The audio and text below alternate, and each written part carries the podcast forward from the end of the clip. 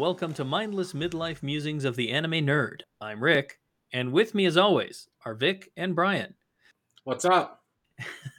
Today we're discussing the biggest, baddest anime of all time, Akira, the 1988 classic anime that paved the way for the growth of anime worldwide. But before we get to that, I'm going to do the thing I said we wouldn't do, which is issue a correction or two. Brian, I'm going to go ahead and let you start.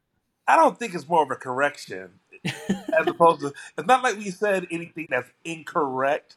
I just said something that was like wrong. And like objectively wrong. Objectively wrong. So in our previous episode, we were talking about just animated series that were able to capture our attention. And I said that the first one that ever caught my attention that was actually animated in America was Avatar. And deep down, I heard Batman saying that, what, you think I'm a joke? So I had to retract that and say, yeah, you had all the WBs, the animations from there, from Batman. And I even got to say, stuff like Freakazoid. For sure. That motherfucking dude. Yeah, you have the WB animation, all the Disney animation stuff. No, there was a lot of really great stuff. So I apologize. Yeah. And I do have a correction. Well, it's my self-correction. It's about, in the previous episode, we were discussing the PSAs on cartoons that were there. I did actually dig into it a little bit, and they were there to combat critics, which would certainly come out of the woodwork otherwise. So an article on Mental Floss kind of dug into it a little bit in order to show that the cartoon was not just a half-hour commercial for the toys, but was actually educational. Sunbow, the production company, added a small public service announcement at the end of every episode to teach kids some sort of lesson. Now, these were overseen by a doctor, Dr. Robert Selman, a professor at Harvard School of Education and Human Development. So each PSA was typically featured a member of the G.I. Joe team meeting with a couple kids and lending a helping hand or words of encouragement. Now, this also spread out to other shows like Mask and He-Man and the whatnot. But yeah, so the PSAs were not government mandated like I thought they were, because that whole television law stuff didn't pass until I think like 1990. So anyway, it's one of those things, you remember things a certain way and you think you've got a handle on it. But as I've learned over time through various classes and things like that, is that our memory sucks just as a general species. That's terrible at memory. Point. That's a really important point. Like, we remember stuff completely differently, especially when you go back in and take a look at something. Well, we're going to have that conversation. Yeah. No, but you're right. You go back and you look at something and our memories, and we are so not going to get into the philosophy and all that stuff, but our memories are broken pieces of a puzzle that they're missing pieces. So our brain fills those holes with bits of stuff we can think of currently. So it's kind of weird hodge. Anyway, if you guys want to really look into it, there's lots of websites you can tell you all about how bad human memory is. We're not going to get into that. Mine is exceptionally bad though. So, you probably get more corrections out of me. But on to Akira. Akira is a 1988 Japanese animated cyberpunk action film directed by Katsuhiro Otomo, and my pronunciation of Japanese will only get worse from here. Based on Otomo's 1982 manga of the same name, Akira premiered in Japan on July 16th, 1988, where it was distributed by Toho. It was released the following year in the United States by Streamline Pictures, and it is widely regarded by critics as one of the greatest animated and science fiction films ever made, as well as a landmark in Japanese animation. So, what do we think about Akira? It's bloody brilliant. Oh, wow, you brought the British out of him. Oh, my God. And that's our podcast. Thanks. No, it was... No, but literally and figuratively, the movie was just amazing. Yeah, I rewatched it for this, which I may or may not do depending on what it is or how long it's going to take. But for this particular one, I really wanted to rewatch it because it does have such a profound effect on so much pop culture and animation and science fiction ever since its premiere that I felt like I would be doing a disservice to talk about it without having rewatched it. So yeah, it's something. Why don't we talk about how we first watched Akira? Brian, you want to go? So I was hanging out with these two people. I don't know if you guys know them. They were Rick and Vic. Bunch of nerds. Oh, my gosh. I don't know if I would trust people with those names. Yeah, so I was hanging out with them, and I don't even think that we had a conversation about what we were watching. It was never oh my God, this new flick came out. Let's go check it out. It's Akira. What? No, it really was. I walk in, we're putting it in there, and Akira's being played, and you see just phenomenal artwork and animation. And you're like, okay, I'm in. Let's see what they do. And that's how I got here. So basically we roped you into it. Cool. Yeah, that's awesome. That tracks. What about you, Vic? How did you first watch it? So my first experience with it was actually the Streamline VHS that I still own. Did you buy it? Let me say that you still own a VHS player. I actually own two. Do they work? I have absolutely no idea, but I own two. So but initially the Streamline dub, I don't remember what year I got it, but shortly thereafter, I actually got to see it on Laserdisc. Did you buy Akira sight unseen? Huh? Did you buy Akira sight unseen? Was this just something I did? So you looked at the box art, said, "This dude with the giant laser gun, I gotta have this." Pretty much. That's pretty cool, man. Yeah, like I said, shortly thereafter it was the Laserdisc version, which.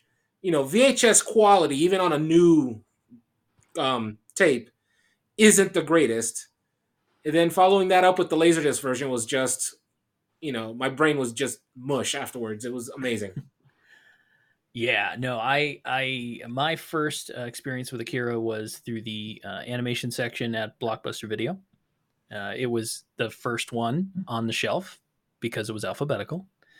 So I picked that up and brought that home and subsequently blew my own mind. And you never returned that video. You never returned it.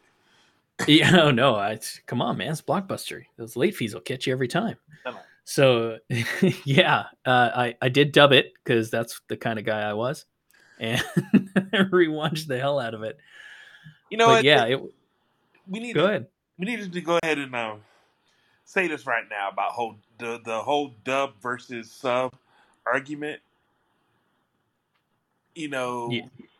Which one's better, sub or dub? And I saw this one meme that says, "What do we even have this conversation for? If you buy the manga, you're buying it dubbed. Why are we even having?" Actually, I think I sent that one to Rick. Yes, that was fantastic. All right. So my rule is, and it's not like a rule. It's just I've found myself. Seems to be my personal taste is that whatever language I watched it in first is the language I prefer it in forever. So Akira, I did watch it in English first. In fact, to this day, I have never seen it in its original language. I've only ever watched it as a dub. I don't know if that's the same for you guys, but that's just me. So no, I'm more of a purist because I notice most modern dubbing isn't the greatest. The older dubs, like the Streamline dub of this movie is phenomenal. It's just good. But I think subsequent viewings after Streamline folded, and I think Pioneer picked it up. Ever since then, I think I've only seen the Japanese dub. Or dubs, the original Japanese voices, because I don't know. It's most modern dubbing to me, and I think we discussed this over the weekend. Actually, it's horrible. It tried to capture the pacing and the tone of the Japanese original, and in English, to me, it just doesn't work. It's the little nuances of words that they use from English, from like when you watch. So I have to watch. I'll listen to it dubbed, right? But I actually have to watch the subtitles too, because I wear hearing aids. Little long time for you guys. So my hearing sucks. So I'm actually watching. Like whenever I watch television now, it has to have subtitles. So even if it's English dubbed, the subtitles from what they're reading versus what they're saying, it still doesn't match. How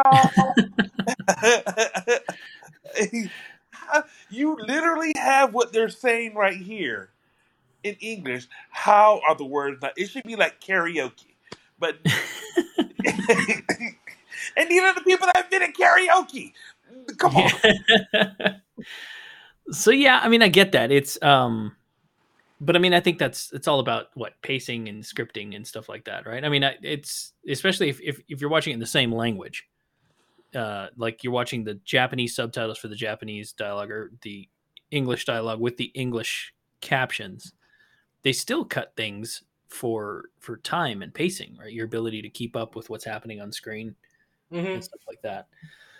So yeah, no, I sometimes I'll go as far as watching the English dub with the Japanese subtitles on, just so I can kind of get an idea of scriptural changes.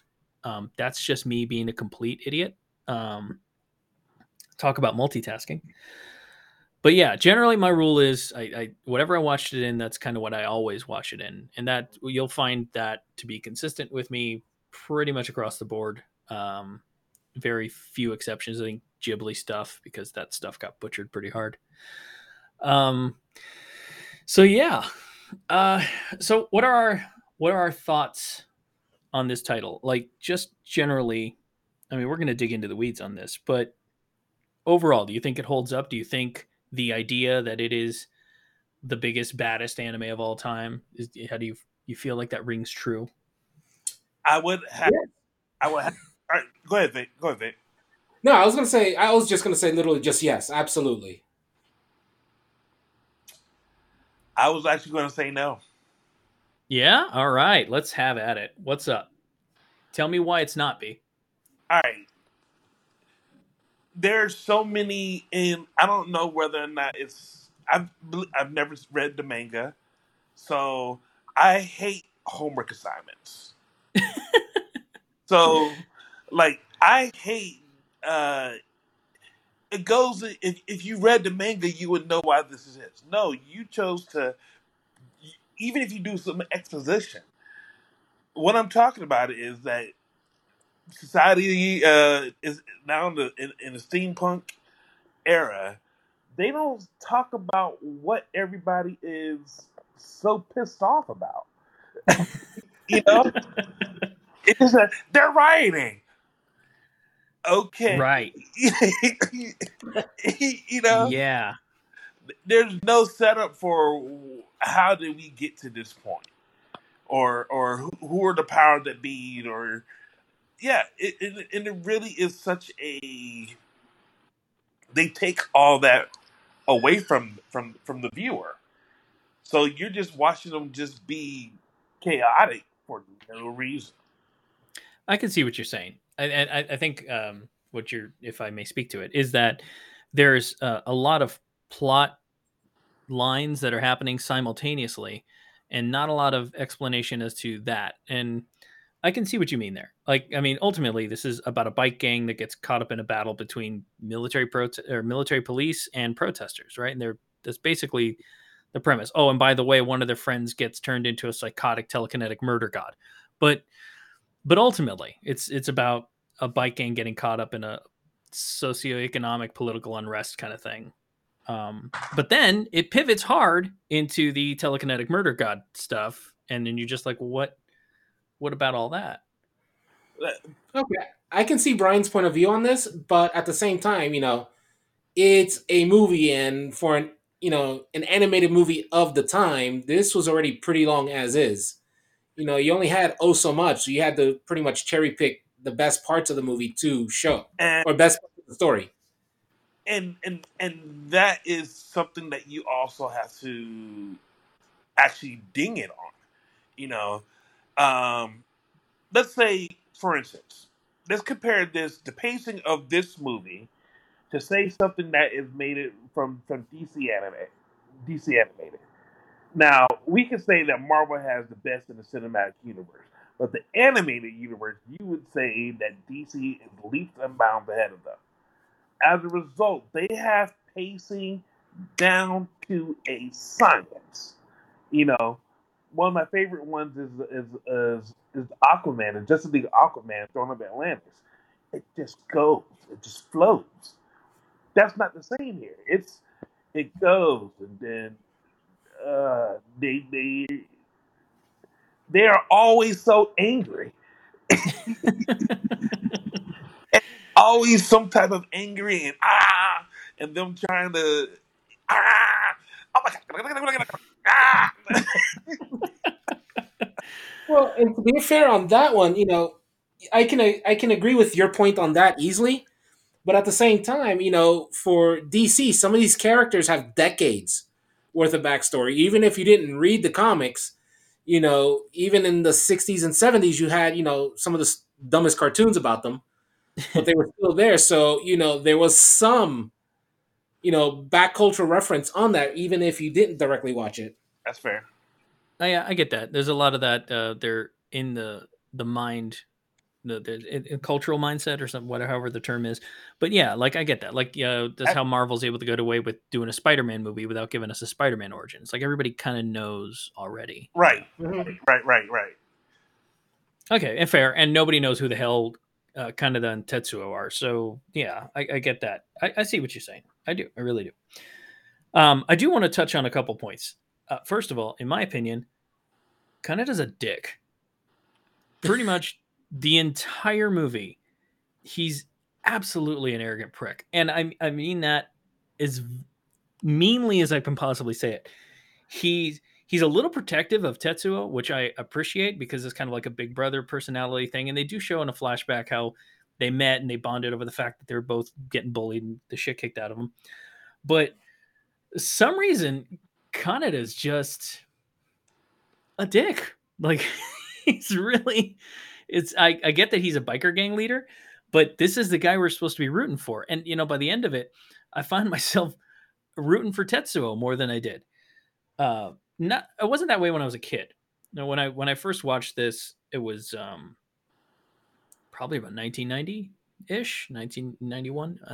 Like 1990. And being a kid there, I just hit like teenage years, just about. And for me at that point, I was rooting for Kaneda the whole time, or let me say it in the Streamline Pictures dub, Kaneda, the entire time. And now, and when I rewatched it, I was like, man, why did I care about this guy? Like, he's kind of a dick. And yeah, I found myself leaning more towards Tetsuo now. That's neither here nor there. It's just something I really wanted to bring up because it pissed me off. This is a long line of what happens when you say doesn't stand the test of time, right? Right. The same way at first everybody's rooting for Danielson, and then they realize if you really take back, Daniel was a dick. Put the leg down it. Do this shit. And now Cobra Kai is taking over. So what's going to happen is they're going to have an Akira, and they're going to do Akira backwards. So it's going to be Arika, and Arika told the story from Tetsuo's point of view, where he's like, you know what? I really did want to take his fucking motorcycle because he's a kid. You're just putting this shit out into the universe, saying this is what's going to happen. We're doing this. Right. So, Arika, you heard. So I get both your point of views, and while I agree, yeah, Kaneda was a dick. But at the time, where you know most animation that was available in the U.S. and especially where we were, you know, where every single time, you know, the protagonist was the goody two shoes, you know, the Boy Scout. Sure. You know, that kind of character. It was interesting to see a movie where essentially everyone, all the main characters were kind of jerks. This is true. You're not wrong. I agree. Damn, that. But yeah, there were some. Go ahead. After all, dude, as much as I've known Vic, now he's dropping the deep shit. As long as I've known you, now you want to drop it? Oh my god! I'm like, okay, Pepe, I'll see you there. Now there were a lot of, I mean, there were a lot of things about Akira that to me do still hold up immensely. The quality of the work in and of itself is still nigh untouchable by anime standards. I mean, at least not by hand-drawn anime standards. There were things like, I mean, the light trails coming off of the taillights of the bikes as they sped off. Just the intricate details that when buildings crumble and the little gravel. And when you really think about the guys that have to draw that stuff and how intricate and detailed it was, it really mind-blowing stuff. The destruction was just so pretty. Oh, yeah. Beautiful. The detail was insane, but also... I know there's been arguments back and forth whether the whole movie was animated at a higher frame rate or not, but there are definitely chunks of the movie you could tell how smooth the animation is. It's like it is at 23.97 blah blah blah frames per second. Okay, right, and it shows. Okay, how smooth that animation is. It's a lot of shows even nowadays are not animated at that frame rate. So now, all right, so. It's clear we need to have this conversation. We're talking about frame rates now. Is that what we're going? Mindless music. Mindless music. Hey, we'll talk about frame rate because as far as animation goes, you have to draw that. So you got to figure the poor animators at the time, because it's common knowledge that animators in Japan are overworked. Yeah, they're insanely overworked. So just imagine these poor guys sitting there animating at 24 frames a second. It's insane.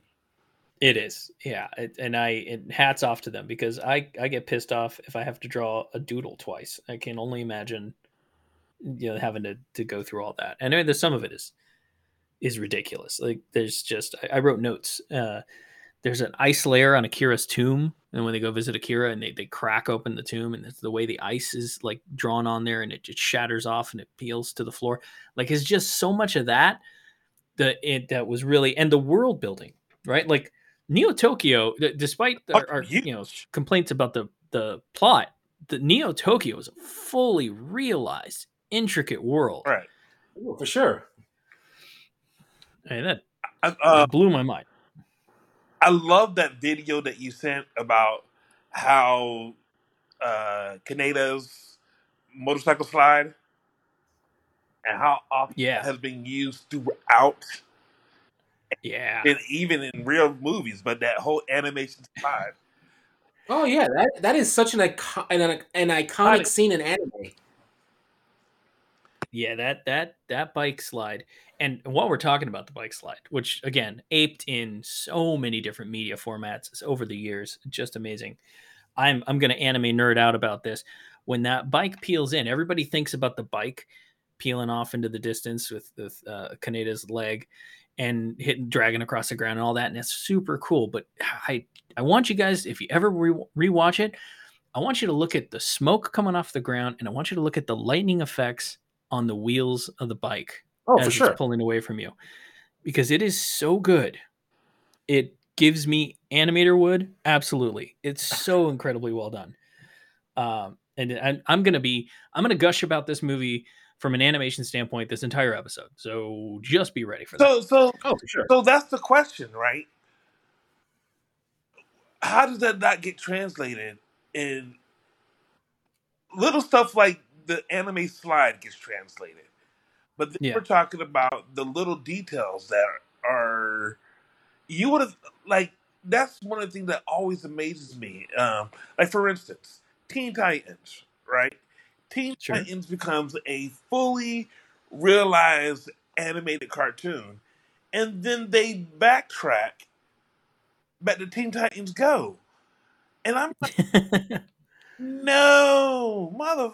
I really don't want to discuss that. I feel like, I mean, what that is, Brian, is absolutely, it's all about efficiency now, right? They found out that by using vectorized animation techniques that they can simplify animation, and they lean into that hoping that their story and the jokes are going to get them through it. But no, the quality of the animation, and this is not just an old guy yelling at a cloud, the quality of the animation for American animation stuff, it has deteriorated tremendously.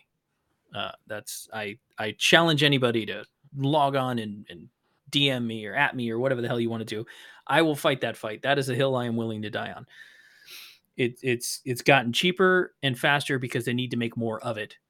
So homeboy, lots of corners. Homeboy who did Dexter's Laboratory and Samurai Jack. What was his name? Genndy Tartakovsky. Yeah. Him. He made, let's say that that's the closest thing to the animated version of what we're looking at now when we're looking at Teen Titans Go. It is so much better in Dexter and there. And they're doing stuff. I'm like, come on. The problem is that they are losing, I guess, me, and other people like me. There's no way in the world I'm gonna focus on Teen Titans Go when I had Teen Titans. I'm gonna say a line I heard from a YouTube video about MTV and why they don't play music videos anymore. And it was a brilliant YouTube video. It's a comedy bit. But it's, we're not their fucking demo anymore. They have a whole new crop of young kids with different attention spans and different desires. And that's their audience now. It's not us. If we want to watch something, we can revisit Teen Titans. We can revisit TMNT. We can do all that. They don't care.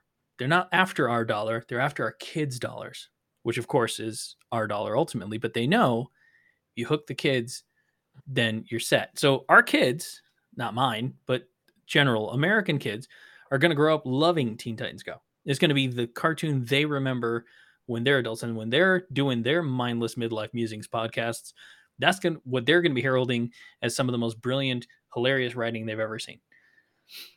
They'll be wrong, but that's what they're going to be doing. It's okay for them to be wrong about it. Exactly. They're going to be wrong, but that's what they're going to be talking about. So no, there's no way that we can we can make a whole episode just bitching about that, but that's neither here nor there. I think that's something we have to be careful about, is sure that we aren't bitching too much about. Right. Because then it goes from mindless music to these mother old guys. Right. That's not who I'm going to be. I'm not that guy. So there is some other stuff I want to talk about. Like, so this is, and it's worth mentioning, this is a feature-length animated movie. So, of course, the quality of this is bar none. Right? It's amazing, excellent, and it's a standard by which people hold a lot of modern anime to, without realizing that we are talking about a feature versus a series. Now, when we're saying the feature, we're talking about that.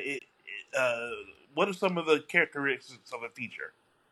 A feature-length animation is usually animated on a larger budget. Akira at the time had, I think, the largest budget of any animated movie ever until, I think, Spirited Away dethroned it or something like that. So it was hella expensive to make, which means they had more staff, they had more time, they had, just that much more going for it. Animated shows in Japan, like Super Dimension Fortress Macross, sometimes that stuff was animated, the week before it aired. Huh. I read interviews where they would record dialogue and then they would see that episode the following week. So the turnaround is, on a series versus a feature, that can affect things. So it's also worth noting when we talk about shows, we talk about movies, we talk about these kinds of things, that we are, careful to be considerate of that, because while something like, say, Super Dimension Fortress Macross looks gorgeous sometimes it looks like ass. Whereas Akira, they had infinitely higher budget, way more time to work on it. Of course it's going to look amazing. That's just kind of the thing, right? Are you always going to say Super Dimensional Fortress Macross? Every time I talk about Super Dimensional Fortress Macross, it's going to be Super Dimensional Fortress Macross. That is the correct way to say it. All right, so more random midlife musings about this show. I liked how when Kaneda, like he's chasing down the clown and they're on the highway, and he clocks the clown, and then he runs into that little old dude. His name I don't remember. He runs into him, everything explodes, and he starts, like, everybody, he's looking at him like, what's going on? And then all of a sudden, out of nowhere, and this is just me, this little tattoo looking motherfucker shows up in a suit and everything, and he's like, it's time to go home. Just like, what the fuck is that? That is when things pivoted for me, and I was like, okay, this is going to be really fucking weird, right? Because up until then, it was very by the numbers science fiction. Oh, this little old looking kids being like, you know, they're little trying to help him escape, and yeah. And then the little tattoo guy shows up with the mohawk, the Japanese Mr. T, and then that's when shit goes sideways. Left, right. It was that one time that they probably should have had a commercial break talking about it. You may need drugs.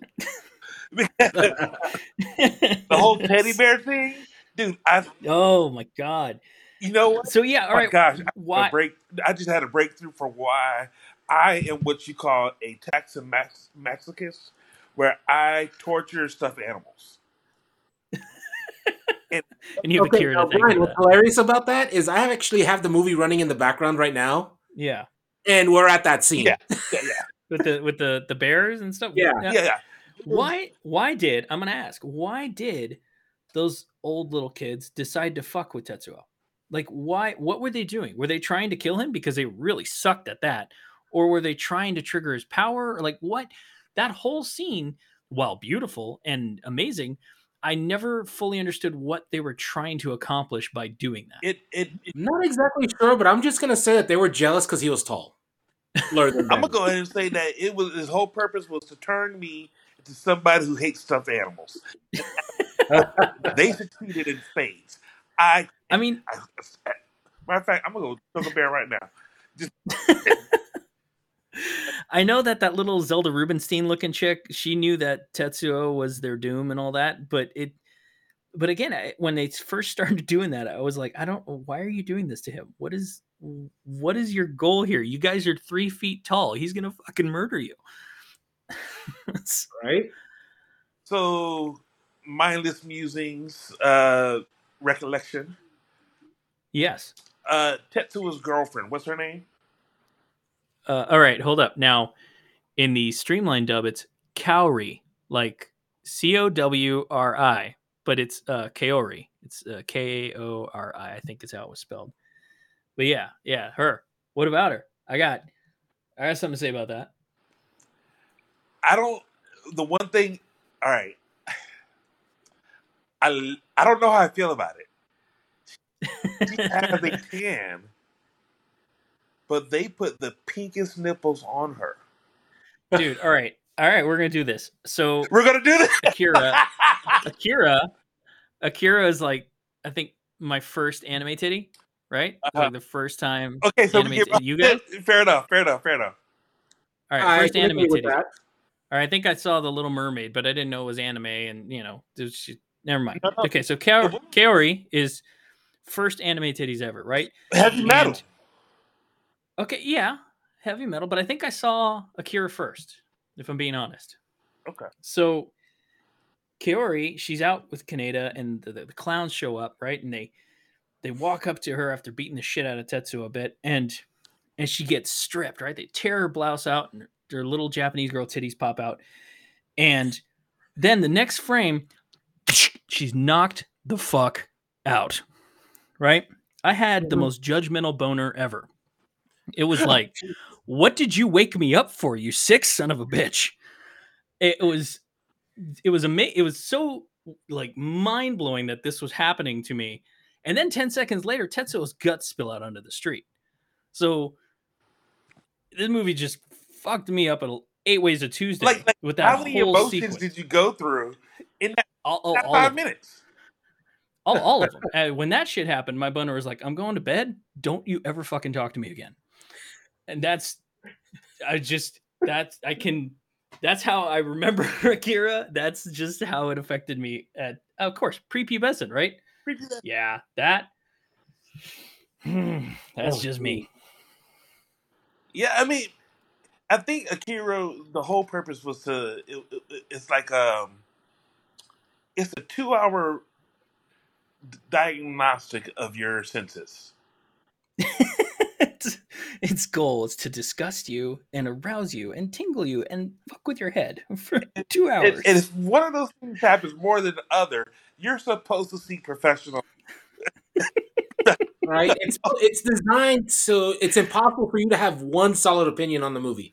No. Yeah, it really, I agree. I agree with that, actually. And to get serious for a second, there are so many different plot points, so many different things about this movie. It changes gears so many times that it is hard to have a clear opinion on how it made you feel, right? Because it does run the gamut of emotions. I mean, it just, for me, for sure. So, no, for sure. It's just other than animation styles and the wonderful ice breaking and the morning dew on the top of Kaneda's bike as he makes a turn and all that stuff. So nice. Out of all that, right? What are the things that, I guess, character wise, that has stayed true? Or you know what I'm saying? What are some of the things that, are there any character traits that you see now that has you can see in Super Dimension Fortress Macross? Or I'm proud of you for saying the whole name. You hear this fight?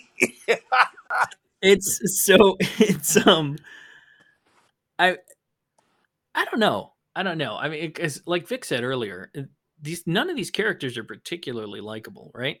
And I don't know that any of them have been aped into tropes or into, like sort of reused characteristics. Do you feel that way? Do you have an example? I can't think of any in particular because they're all pretty damaged people. Yeah, they're all pretty screwed up. I mean, there couldn't easily be, certain aspects of like a single character, in another character, but not in the way that these characters are fleshed out in Akira. I think that the only trope that has survived is the delinquent trope. Okay. Yeah. I can see that. Like it is one thing to have the motorcycle guy, but that whole greaser, damn near looking like something out of that delinquent with those characteristics. And it's something about the delinquent who was coming back to be the good guy. I get it, and we're definitely air quoting "good guy," right? There's nothing good. I mean, Kaneda's entire motivation for most of the movie was the girl, right? Yeah, he was chasing. I don't remember that character's name. Kei, I think. Like the whole movie, like he was looking to lay pipe, and she decided that she was it. I don't know. I mean, I think the whole thing is, like you said, the delinquent aspect of it, the delinquent character trope probably made its way into a lot of things. Also, I think, this transcends anime. This is a theme in movies and stories, all, and then that's that power corrupts, but ultimate power corrupts, absolute power corrupts, absolutely. There we go. And I feel like Tetsuo is definitely that, right? He's indicative of that. Oh, he's the epitome of that. Right. And I don't know if it's the experimentation that drove Tetsuo insane or if it was the power that he had suddenly obtained that ultimately corrupted him, but he did fall like hard, right? And then it wasn't until he couldn't control that power anymore that he realized his folly. And that has rung true so many times over the years in movies and cartoons and just everything, comic books, you name it. So I think that's probably the only trait I can think of.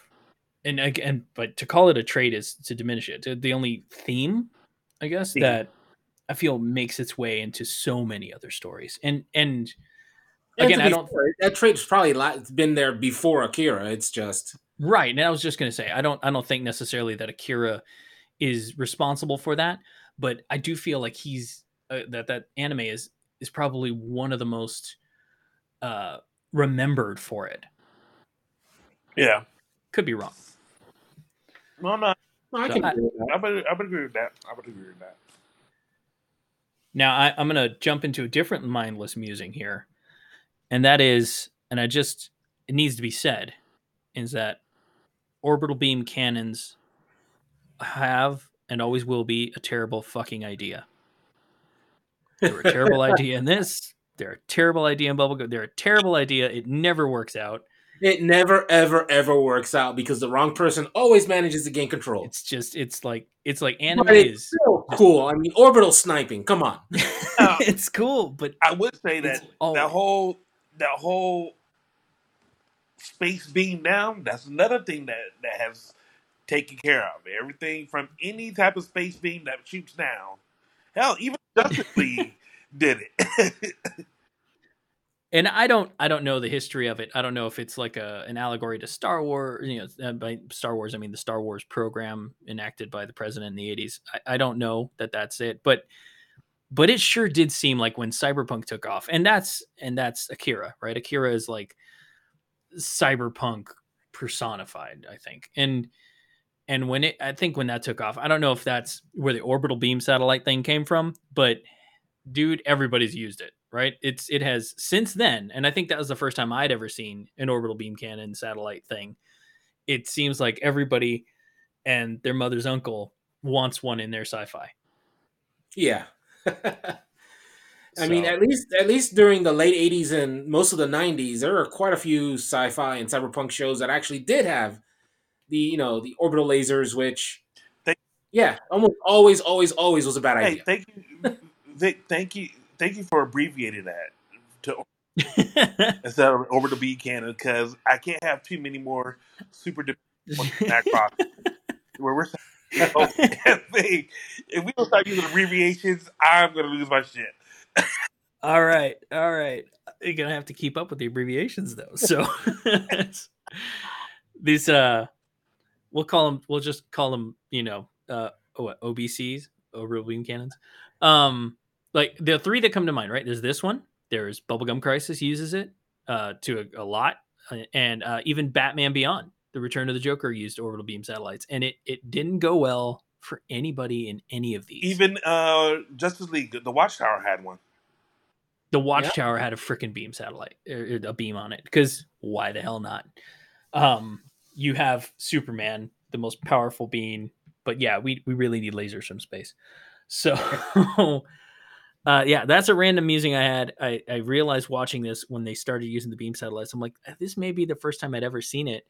And yeah, it sucked. It's a terrible idea. I don't know why everybody thinks they should use it. And historically, it never works. No. And go ahead. No, it does not. It does not work. I have more. All right. So this is one that I really, this is just anime being anime. All right. And that is, where does all the meat come from? I understand science is a timey-wimey thing when you're doing science fiction, but Tetsuo goes from, I don't know, 80 pounds soaking wet to this enormous mass of meat that he crushes his own girlfriend in one of the most terrifying things I'd ever seen, to like absorbing things. And it's just like, where does it come from? What the hell? I think that's been a huge issue with anime forever. I mean, like, yeah, besides Tetsuo growing, I mean, look at Transformers. I mean, it's been there for a while. And it's like, how does something, is one size and then out of nowhere, it's like their mass increases like 300 times and it's how, but. Yeah. Doesn't matter because they make it look cool. True. And while we're on the subject of his mass and the growing, the whole final battle, the Kaneda Tetsuo screaming match that happens. That's something else that has taken all three. Yeah. It's just scream each other's name while you're trying to kill them. Yeah. Dragon Ball Z said, hold my beer. Yeah. That's like one step away from calling your special moves, right? Well, here's the thing. Remember that whole trope I mentioned the last time about everybody being number one and being the best at something? Yeah. That does not exist here. This is true. You are right. This does not have one person aspiring to be the best. If anything, they're aspiring to be left the hell alone. Yeah. Well, the military is aspiring to be in charge, and everyone else is just aspiring to be left alone. And if not, then they're taking everyone with them.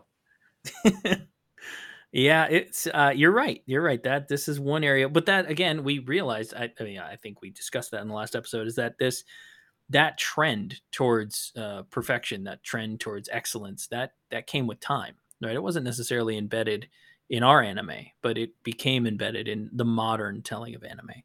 Yes. And you know what? It's since nobody is the best in this, and this is true. Why is it that little Zelda Rubinstein had to use Kei to fight Tetsuo? Did that ever get explained to anybody? Like, why did she go, you know what? This chick, I'm going to use her to fight this telekinetic god guy. Well, considering Kaneda went out of his way, to go for this girl, do you think he's going to listen to this, 3-foot-high blue girl? No, he's going to, listen to the girl that he's been chasing the entire movie. Preview. I can't even talk right now. He's a horny teenager. He wants the girl, and so he's going to listen to the girl that he wants. So you feel like the little chick used Kei to fight Tetsuo because it would trigger Kaneda into action. It's probably the only way. Get the hormones going. Oh, it's this anime had it all, right? This anime had anime titties. This anime had anime guts spilling out. This anime had a dude getting literally shredded by bullets at least a couple times in this. It had people getting exploded. Yeah, getting exploded. Splattered along the walls. Oh my god. Yeah, this thing kind of did everything, and I for that I'm grateful, right? Because if you're gonna introduce yourself to anime, which I feel like this and maybe Warriors of the Wind were the two movies for me where I went, holy shit, what the hell is this? I appreciate that they didn't pull a single punch. No punch. It just opened. Did you guys? They're like, you like this? Wait till you see some of our other movies. Yeah, for me, it was like, hey, look, we've grown up with this, but look what the other side of the planet is providing their fans. And it's we didn't get this kind of stuff theatrically here at the time. No, we never outside did. Of a few private showings, maybe. Did now I know, Vic, you watched it eventually again on Laserdisc. Brian, did you ever experience it? In another format, but before, assuming you rewatch, I don't know. Did you rewatch it for this? I did rewatch it, but cool. I have a confession. What? And I'm glad we're doing this towards the end of the video. I mean, podcast. What video are you talking about? Towards the end of the podcast, I'm glad, but I have never actually finished Akira. Oh my god! What? You know what? I think I've watched the whole thing, and it didn't. I don't think it ended. So, how far did you get? What's the last thing you remember? This is a conversation. This needs to happen. What? What do you? What happened? So I was watching it with Angel, and Angel's my wife, y'all, and we were watching it, trying to do the homework, and.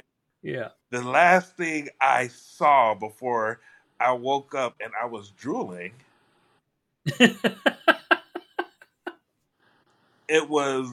Now, I've made it further in previous times in my life. I've actually made it to the orbital bean cannon. But this time, we didn't even make it past nipples. Damn, Jesus. You fell... Right. You're officially old. Huh? He said that's early in the movie. Yeah, you're officially old, man. You fell asleep before the plot even kicked in. It's her. It's like for me, it's like 99% of the time, if I'm starting the movie, I don't finish it. No, I mean, even last year I took the hour-long drive to go watch it when they did the 4K restoration in theaters. So now, Vic, you've watched Akira a few times. Like you've seen it. I own it on VHS. I own it on DVD. I own it on Blu-ray. And as of a couple of weeks back, I own it in 4K. And it's on your phone. Now, tell me on your phone. You have a copy of Akira on your phone. That way you can watch it anywhere. No. That's what Plex is for. Right. Stream it. You've watched it in English, the original Streamline dub. You watched it in Japanese. Did you ever watch the Pioneer redub? I did not. I didn't either. Because I'm not sure if I mentioned it now, but it's like the Streamline dub was just actually really good. They didn't go with like the way that they do now, where they try to keep the tempo and the pitch and the way of speaking, properly in the same way as when they translate it. So you get in English, you get an unnatural way of speaking, whereas in the old Streamline dub, it's like it just fits with English, as opposed to where the Japanese one is still flawless. I agree with you that I enjoyed the Streamline dub, as it is the only version I've ever watched. But there are lines that merit criticism, and one of those is just when my coils reach in the green line. I have no idea what the fuck that means, but it's in there. It's a thing. I'm gonna go ahead and say for the rest of the people, you guys are nerds. And there's this other line that the general, I can never remember that character's name. He says he's trying to get Akira's door to open the door, and he just like screams out, "Do it now!" And I, to this day, will say "do it now" like that when I'm trying to convince somebody with urgency to do something. Right. So there are definitely some pearls in there of the 80s dub, but I agree with you overall. I think it holds up. I think the dub holds up. Other people will no doubt tell us that we're being ridiculous. Well, like I said earlier, everyone's entitled to an opinion, even if it's wrong. Alternative facts. Alternative facts. I will respect everyone's opinion, even if I disagree with it.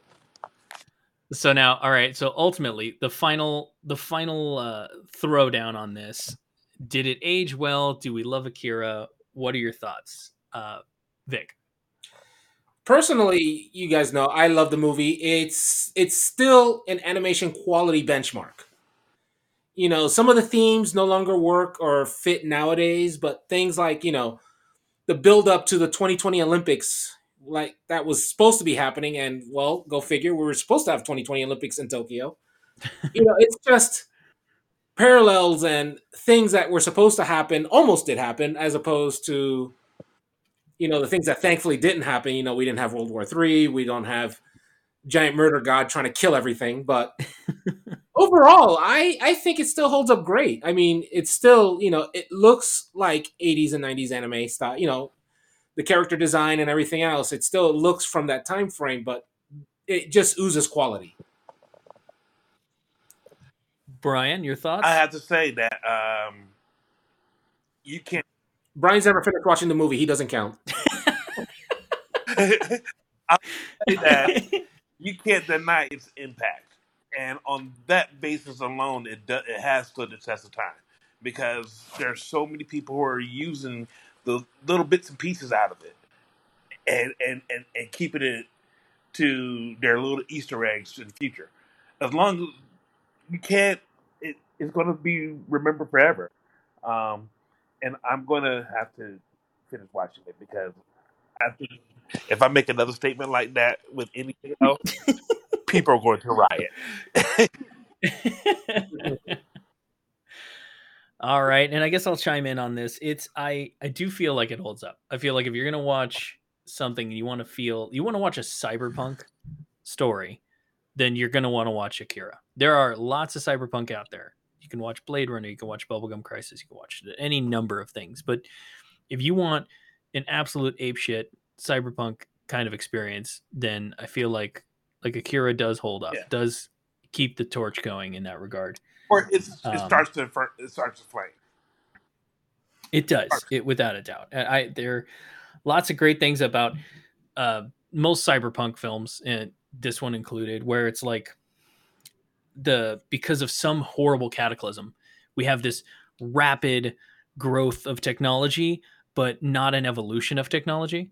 So like in 2019, they still have arcade games and CD jukeboxes, and they still have to use landlines to make calls and things like that. But everything's just kind of like hyper technological. Like there's just more moving parts to it, but it's still the same stuff.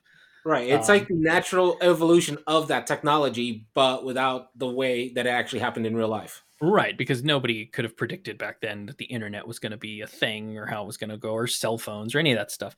So it is always fun for me to watch older cyberpunk material, just because of watching how they envisioned future technology becoming a thing. So I think it's definitely worth a watch. I think if you've never checked out Akira, what the hell's wrong with you? You should definitely check it out. And that's my 2 cents. Go find it at nearest Blockbuster Video. You'll be good. That's right. Go check it out at Blockbuster Video. Highly recommend it. The animation section, right next to the form. It's on Hulu. It's on Hulu. You can find it on Hulu. So I think that's going to be our show for today. Let's go with Vic. Where can people cyberbully you? Again, like I said, since I don't like to be seen myself, you can always check out my Muppets Twitter. And that's at Kaiju_Geek Grotto. That's at Kaiju_GeekGrotto. All right. And Brian, how do people find you to bludgeon you for the travesty of not finishing Akira? My name is Pedro. You can find me at Skits Backwards on Twitter. And that is SKITZ and then Skits Backwards. So ZTIKS. Spelling is heard. People are like, how do you pronounce that? It sounds just like Skits Backwards. What? Why are you... People are going to be following some really strange people on the internet. They're going to be looking for you. Well, folks, You've just been privy to the mindless midlife musings of the anime nerd. You can follow the podcast on Twitter at Geek Grotto, or you can visit us at our website at geek-grotto.com. If you'd like to sponsor the show, you can do so on the podcast's Red Circle host site. That's redcircle.com/shows/mmman. And if you're listening to us on your favorite podcast app, please subscribe, like, follow, heart, or any combination thereof. Maybe also give us a review. Until next time, keep calm and run. No, I'm sorry. I had to stop. Don't review. I'm sorry. Don't review that I haven't watched it. Finish it. You don't do that. That was just. No. Let him have it. tear into him. It'll teach him a valuable lesson. Okay. I just have to. All right. So until next time, folks, keep calm and run from Tetsuo's meaty grasp.